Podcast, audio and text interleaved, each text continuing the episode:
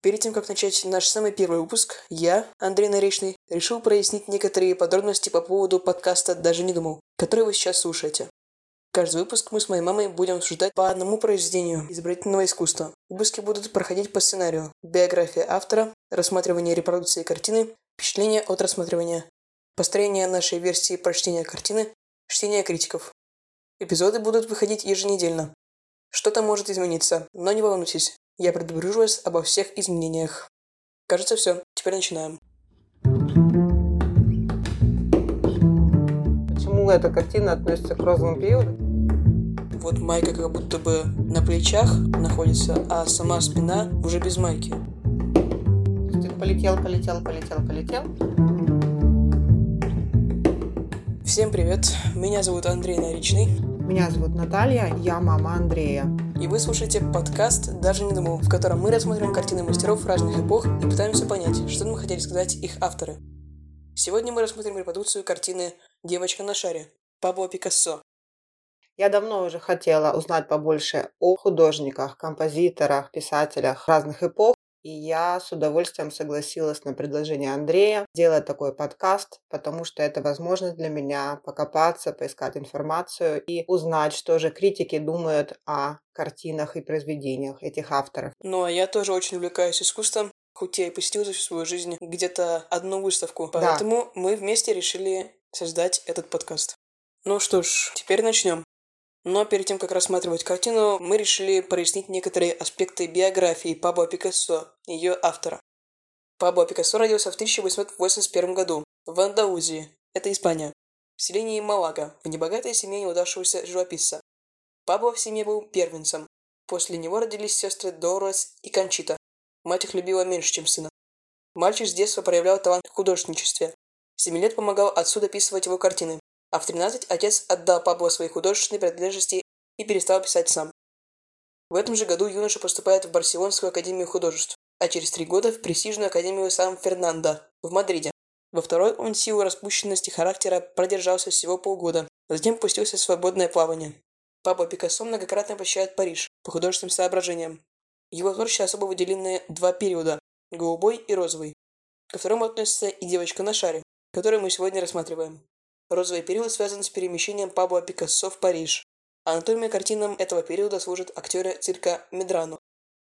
Так, ну здесь очень много синих оттенков. Почему эта картина относится к розовому периоду? Конечно, здесь есть какие-то розовые тона, Голубой период, он все-таки отразился на всем дальнейшем искусстве этого художника, как я понимаю. Но здесь в колорите преобладает, ну, по крайней мере, не преобладает, но присутствуют еще и розовые, оранжевые, желтые, теплые оттенки. В общем-то, общий фон песочного цвета. А, Согласна. И еще у меня возникла такая мысль, что все-таки термины розовый и голубой, они более относятся к настроению картины, нежели к колористике. Конечно, по настроению картина достаточно воздушная. Я думаю, что настроение создается достаточно радостное. Девочка улыбается, ей приносит удовольствие то, что она делает. А мужчина, он находится в, пессимистичном настроении. Как ты считаешь, Андрей? То есть либо он ее тренер, он ее учит всем этим трюкам, либо, может быть, он ее надсмотрщик. Ну вот я как раз рассматриваю мужчину, рассматривая его телосложение, мне кажется, то, что рука довольно-таки костлявая, ну, она прям очень маленькая. Ну, то есть человек не самый богатый. Я думаю, все-таки он тоже работает в этом цирке. Да, скорее Потому всего. что такое у него мускулистое телосложение, он тоже выполняет какие-то трюки. При этом, правда, довольно тощий. да, возможно, они что-то делают в паре. То есть, возможно, они с этой девочкой делают в паре какие-то тоже акробатические трюки. Я не думаю, что во времена Пикассо артисты цирка были богатыми людьми. Циркачи, наверное, все-таки считались бедными людьми, и все были бедного происхождения. И не думаю, что они питались очень хорошо. Вероятно, иногда они не доедали, и это сказывалось на телосложении циркачей. Вероятно. Вот у него, правда, меланхолическое, грустное выражение лица. Я заметил. У него с одной стороны кожа очень поджарая, но с другой стороны она бледная. Наверное, так падает свет. Кстати говоря, обрати внимание на спину мужчины. Он вроде как в майке, но с другой стороны, вот майка как будто бы на плечах находится, а сама спина уже без майки. Или так просто структура выделяется. На ноги как будто Да. цвет майки переходит на ноги. Довольно странное ощущение. Может, это трико такое было раньше у циркачей, хотя она не доходила до... Ну, вот именно как-то интересно. Да, ну, хотя у девочки тоже, посмотри, костюм, он тоже ноги включает. Я думаю, у него то же самое. То есть девочки костюм синий, включая ноги. Руки у нее светлые, лицо светлое, и ноги тоже, как будто костюм покрывает все ноги. И мужчины также нарисованы. Мы можем либо посмотреть с тобой на костюмы циркачей, которые были приняты в то время, узнать, либо это все-таки был ход Пикассо так нарисовать. То есть он захотел так нарисовать именно костюмы циркачей. К слову, картина была написана в 1905 году. Да, это было обтягивающее трико, которое обтягивало все тело с плеч до носков. Да, длинные, длинные рукава и обувь, том числе... цвет костюма. В том числе у мужчин. Поэтому у него и ноги. Но все-таки вот очень рельефная спина, она перетекает в его трико. Очень интересно. Давай еще обратим внимание на задний план. Это женщина, то ли с мальчиком, то ли с девочкой, и собачка. Если мы говорим о бродячем цирке, то они ставили шатер, тренировки проходили на улице, на свежем воздухе. Поэтому вдалеке могли гулять люди. Там у нас дама с ребенком, собачка, лошадь. Давай посмотрим, уточним. Цирк Медрана был бродячим. В 1897 году Цирк Фернандо, расположенный в бульваре Рошуар, то есть полноценный цирк, не бродячий. Медрана стал директором, взял его под свое попечительство. Так, все-таки почему, если цирк, мы выяснили то, что цирк не был бродячим, почему же они тогда тренируются на улице, а не в шатре, не в здании? Почему сзади гуляет лошадь, дама с собачкой и с мальчиком?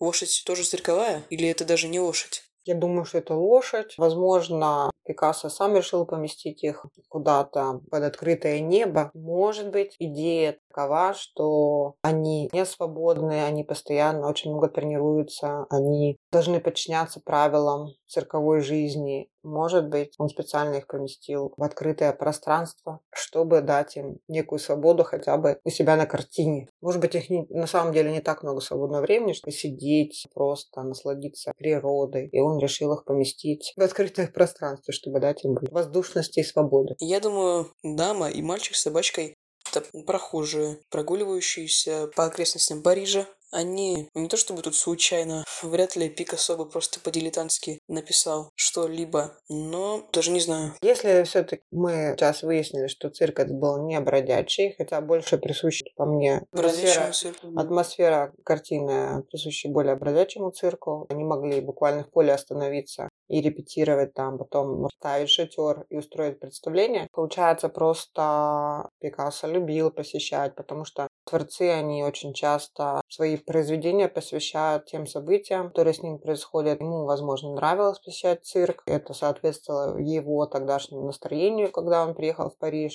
Я думаю, что в это время цирк был достаточно популярен, потому что Париж был столицей культурной, да? Да, конечно. И тогда цирковые представления были достаточно популярным видом развлечения, и Пикассо любил их за, может быть, цветовые краски. В каком стиле он творил, напомни? Я бы не сказал, что он принадлежал к импрессионизму. У него был какой-то свой отдельный стиль. Вот, возможно, ему нравились представления из-за буйства красок, и вот он... Еще у него есть картины, посвященные цирковым артистам? Конечно, у него целая серия. Но я хочу заметить то, что это все-таки не изображение выступления, а изображение именно свободного времени или тренировки, подготовки к представлению. Причем на открытом пространстве, символ свободы. То есть, вероятно, он писал с натуры, ему необходимо было, чтобы натурщицы и натурщики были в каких-то позах какое-то время. Он работал с ними продолжительный период. Они стояли в позе, и он их пытался срисовать. То есть не на представлении, где они работают и позы быстро меняются, а, например, Это не проблема записать их на представлении, потому что можно натурщиков пригласить, представить себе фон, подложить натурщиков под фон. Все остальные картины, они тоже не в помещении цирка. Не могу сказать, но вот мы рассматриваем именно, именно эту. Хорошо. Здесь интересный вопрос, надо тоже посмотреть.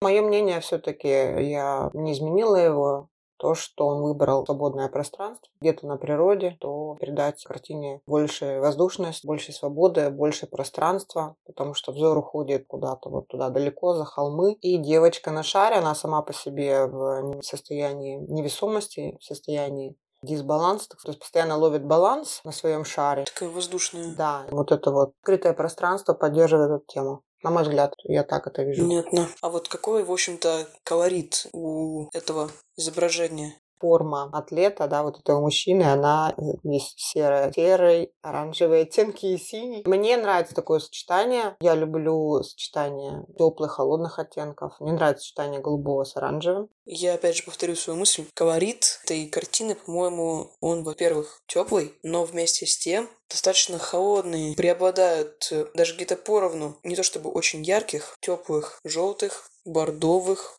красок и синего. Сейчас заметила, и... что теряется красный цвет. Это, говорят, акцентные цвета. Повторился красный цвет в одежде ребенка и немного красного, по-моему, резиночка на волосах девочки. Как капля цвета. Я думаю, здесь акценты расставлены через красный и через синий, потому что это цвета противоположные. Если мы говорим про цветовой круг, это цвета как раз противоположные. Они находятся на противоположных сторонах этого круга, они контрастные. А бежевые, серые, они нейтральные, и на фоне вот этих оттенков красный и синий ставят акцент. Красный и синий цвет – это акцентные цвета для меня здесь. Я думаю, что это вполне для меня спокойная и очень теплая картина, приятная для восприятия. Мне с ней очень комфортно. Она вызывает у меня чувство удовольствия. Для меня по цветовой гамме тоже абсолютно комфортно, так как, повторюсь, мне цвета нравятся, это цветовое сочетание. Но я увидела противопоставление. Прямо сейчас оно мне бросилось в глаза.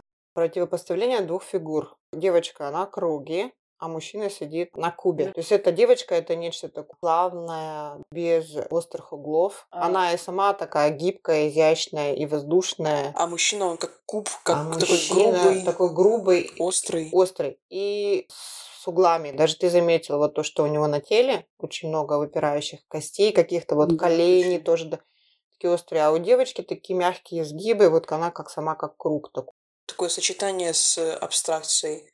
Как шар. Как сфера, как шар. Благодаря вот этому контрасту, получается, честно говоря, я вижу эту картину без мужчины. Вероятно, нет. Вероятно, он тоже выполняет какую-то функцию, но без него бы она была абсолютно воздушной. Девочка тянет наверх, то есть ты полетел, полетел, полетел, полетел. Как только ты смотришь на этого мужчину, он весь прочный, солидный. Это земля, приземленность в чистом виде. Ты сразу опускаешься куда-то вниз. Бух! Это баланс у картины. Наверное, даже не может ее картина, но может он балансирует вот эти вот чувства, которые вызывает эта картина. То есть, да. когда смотришь, девочка такая, о, вот как бы хочется тоже Хочешь прямо подняться, подняться а смотришь на мужчину. Что-то большое, широкоплечее, квадратное, с острыми углами и сидящее на кубе. Сразу ты опускаешься на землю. Между ними еще белая лошадь вдалеке.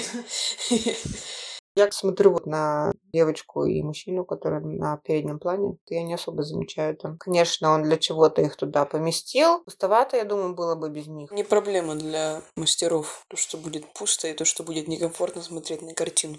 У тебя такое мнение, что вот мастера, мастера, то я думаю, что они тоже находились в поиске постоянном. То есть думаю, что они знали прямо вот, добавь, как говорится, вот этого, этого, этого, и все получится идеальное произведение. Мне кажется, они тоже находились в постоянном поиске композиции, какого-то баланса в картине, чтобы не переборщить. Это было становление мастера. Некоторые мастера себя не ощущают таковыми до, до конца своей жизни. Многим не нравятся их произведения, они готовы там их сжигать. Ну да, это правда. Итак, подводя итог э, моему мнению о картине, я хочу высказать свою версию. Во-первых, я бы хотел обратиться к биографии Пабло Пикассо. Розовый его период связан с переездом в Париж. Париж – это особенно в то время красочное место. Столица мод. Пабло Пикассо, Париж вызывает бодрые, очень радостные чувства. С этим связано переменение цветов, цветовой гаммы, колорита. А актеров цирка он изображает так, чтобы передать свое настроение. Девочка на шаре – это его настроение приподнятости. Мужчина – его богема. Его богемная жизнь, а также его необходимость в сдержанности, в трате денег, в кропотливом труде над своими изображениями искусства. Ну что сказать, на самом деле картину я видела еще, наверное, в своем детстве, но никогда так глубоко не задумывалась над ней. Еще до того, как я узнала подробности биографии Пабло Пикассо, я высказала свое мнение про эту картину, и я хочу его озвучить. Я примерно знала годы жизни этого художника. Я предположила, что в эти годы могло произойти, почему такая юная девушка оказалась в цирке, Вероятно, она была из бедной семьи. Родители отдали ее в бродячий цирк. Я думаю, именно в это время бродячие цирки были очень популярны. И для того, чтобы ребенок из многодетной бедной семьи мог прокормиться, родители могли отдать его в бродячий цирк. Пабло Пикассо посетил представления такого цирка и вдохновился ее грацией, грацией ребенка, ее умением в таком юном возрасте делать такие трюки. Он вдохновился ею, созерцанием ее грации и написал эту картину. Ну что ж, теперь давай проверим наши догадки. Любопытно, что на этом полотне собраны практически все герои акробатической серии. Здесь и женщина с ребенком, большое полотно, семья акробатов и белая лошадь, которая появляется на картине «Мальчик, ведущий лошадь» и старший акробат. Некоторые исследователи творчества Пикассо считают, что фигура девушки вдохновлена работой Йоханнеса Гетца «Мальчик, балансирующий на шаре». Получается, то, что это все-таки все актеры цирка. И мальчик, и девочка, и собачка, и лошадь, все это связано только с цирком. Стоит обратить внимание и на размытый фон, который свойственен всем работам этого творческого периода Пикассо. Действие сюжетов картины разворачивается в выжженной солнцем пустоши, словно бы мир обезлюдил и осиротел. Более того, герои полотен не слишком далеко ушли от фона с точки зрения цвета, и только черный контур, окормляющий их фигуры, не дает им слиться с окружающим пейзажем. Выжженная пустошь. Они изображены на выжженной пустоши. Я думал, что это изображено такое время года, осеннее. Ну, фон, если честно, без очертаний каких-либо изображает э, осень. На горизонте Пикассо изобразил часть бродячей труппы, какие он видел в детстве на родине. Поэтому пейзаж так напоминает испанские земли. Эта идея все-таки тут есть. Вот это да. Как у меня было изначально ощущение о бродячем цирке, все равно оно есть. Смотри, смотри, вот написано то, что я говорила, что ему нравилось буйство красок. Он часто бывает в цирке Медрана, который находится неподалеку от его дома, и там он знакомится с акробатами и другими работниками заведения.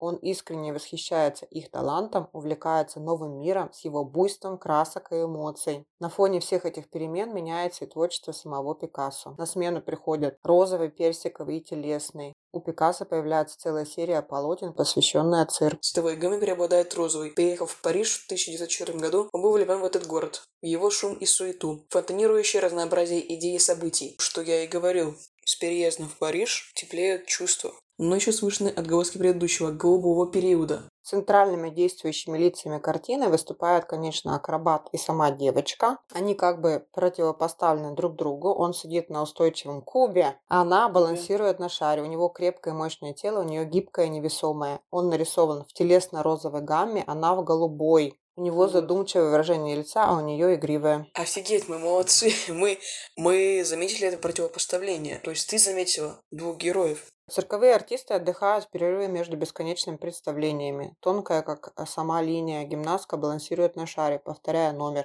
Силач спокойно оседает на кубе. Обычная сцена из цирковой жизни. Контраст тел усиливается и разницей основ. Шар, крайне неустойчивая фигура с единственной точкой опоры. Куб же соприкасается всем основанием с плоскостью пола, что делает его максимально устойчивым. Исключение образа из его прежней привычной среды и принесение в новое отвлеченное окружение – важная особенность произведения Пикассо. Ранних. Внушительные размеры, величавый строй картины, в которой образы находятся в молчаливом предстоянии, необычное место действия, пустынная плат, и геометрические пьедесталы фигур способствуют возвышению образов над обыденной действительностью. Репетиция начинает казаться ритуальным действием и приобретает загадочную многозначительность. То есть то, что он их не поместил на арену цирка, в их привычную обстановку, не нарисовал, является его особенностью ранних работ. Эта особенность объясняется прежде всего склонностью Пикассо с самых первых лет своего творчества к аллегорическому мышлению и символическим образом. При этом он нередко использовал иконографические мотивы старого искусства, в первую очередь христианского христианского. В раскрытии содержания этого произведения большую роль играет пластический контраст, сопоставление двух противоположных качеств – слабости и силы, старости и молодости. существенная черта поэтики раннего Пикассо. Картина «Девочка на шаре» была написана в самый канун первого классического периода Пикассо, и поэтому в ней можно ожидать обращения художников к кругу новых для него классических идей и связанных с ними иконографических мотивов. Вот интересно, смотри, мы не заметили. Мы обратили внимание, что у нее шар, она стоит на шаре, да? Но здесь интересная идея есть. Руки вскинуты, как бы второй невидимый шар наверху. Ну, то есть она как бы держит у себя в руках невидимый шар. Ладони сжимают, как бы второй невидимый шар. Балансирование на шаре было обозначением фортуны. Так символизировалось непостоянство человеческого счастья. На лице блуждающая улыбка, незаметно радость переходит в печаль. Непостоянство, нестабильность. Да. Это мы не отразили. Балансирование девочки словно не зависит от ее человеческой воли, подчинено случайному повороту шара. Ее положение шатко, непостоянно. Атлет же, противоположность девочки, находится в прочном положении, неколебим внешними воздействиями. Его фигура производит впечатление собранности, уверенности и силы, что подчеркивается устойчивой формой куба, на котором он сидит. Он не только силач, но и мыслитель. Атлет как бы объединяет в себе достоинства, которые отдельный человек может противопоставить превратностям судьбы, мощь, разум, мужество, самообладание. Наконец, он является артистом. Перед нами подлинное ощущение классического идеала доблести и добродетели. Контраст случайного и целенаправленного, стихийного и разумного. Это не только контраст возвышенного и возниженного, но и фортуны и доблести. Видишь, как все далеко зашло.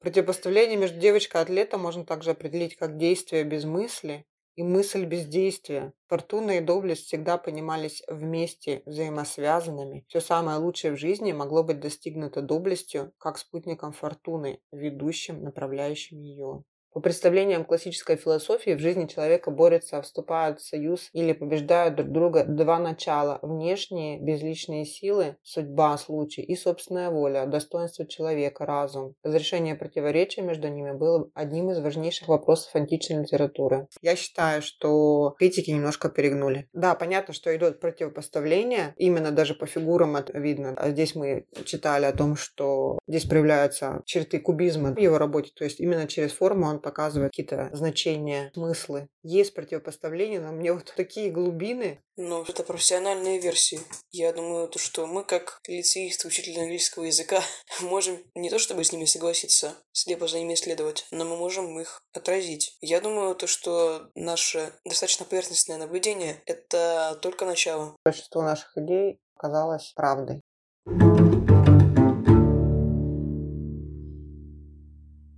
На этом закончим. С вами были Андрей Наричный и его мама Наталья. Вы слушали подкаст «Даже не думал». В следующем эпизоде рассмотрим даму из горностая Леонардо да Винчи. Будет интересно. Слушайте дальше наш подкаст, а мы будем радовать вас новыми выпусками каждую неделю. До скорых встреч, пока!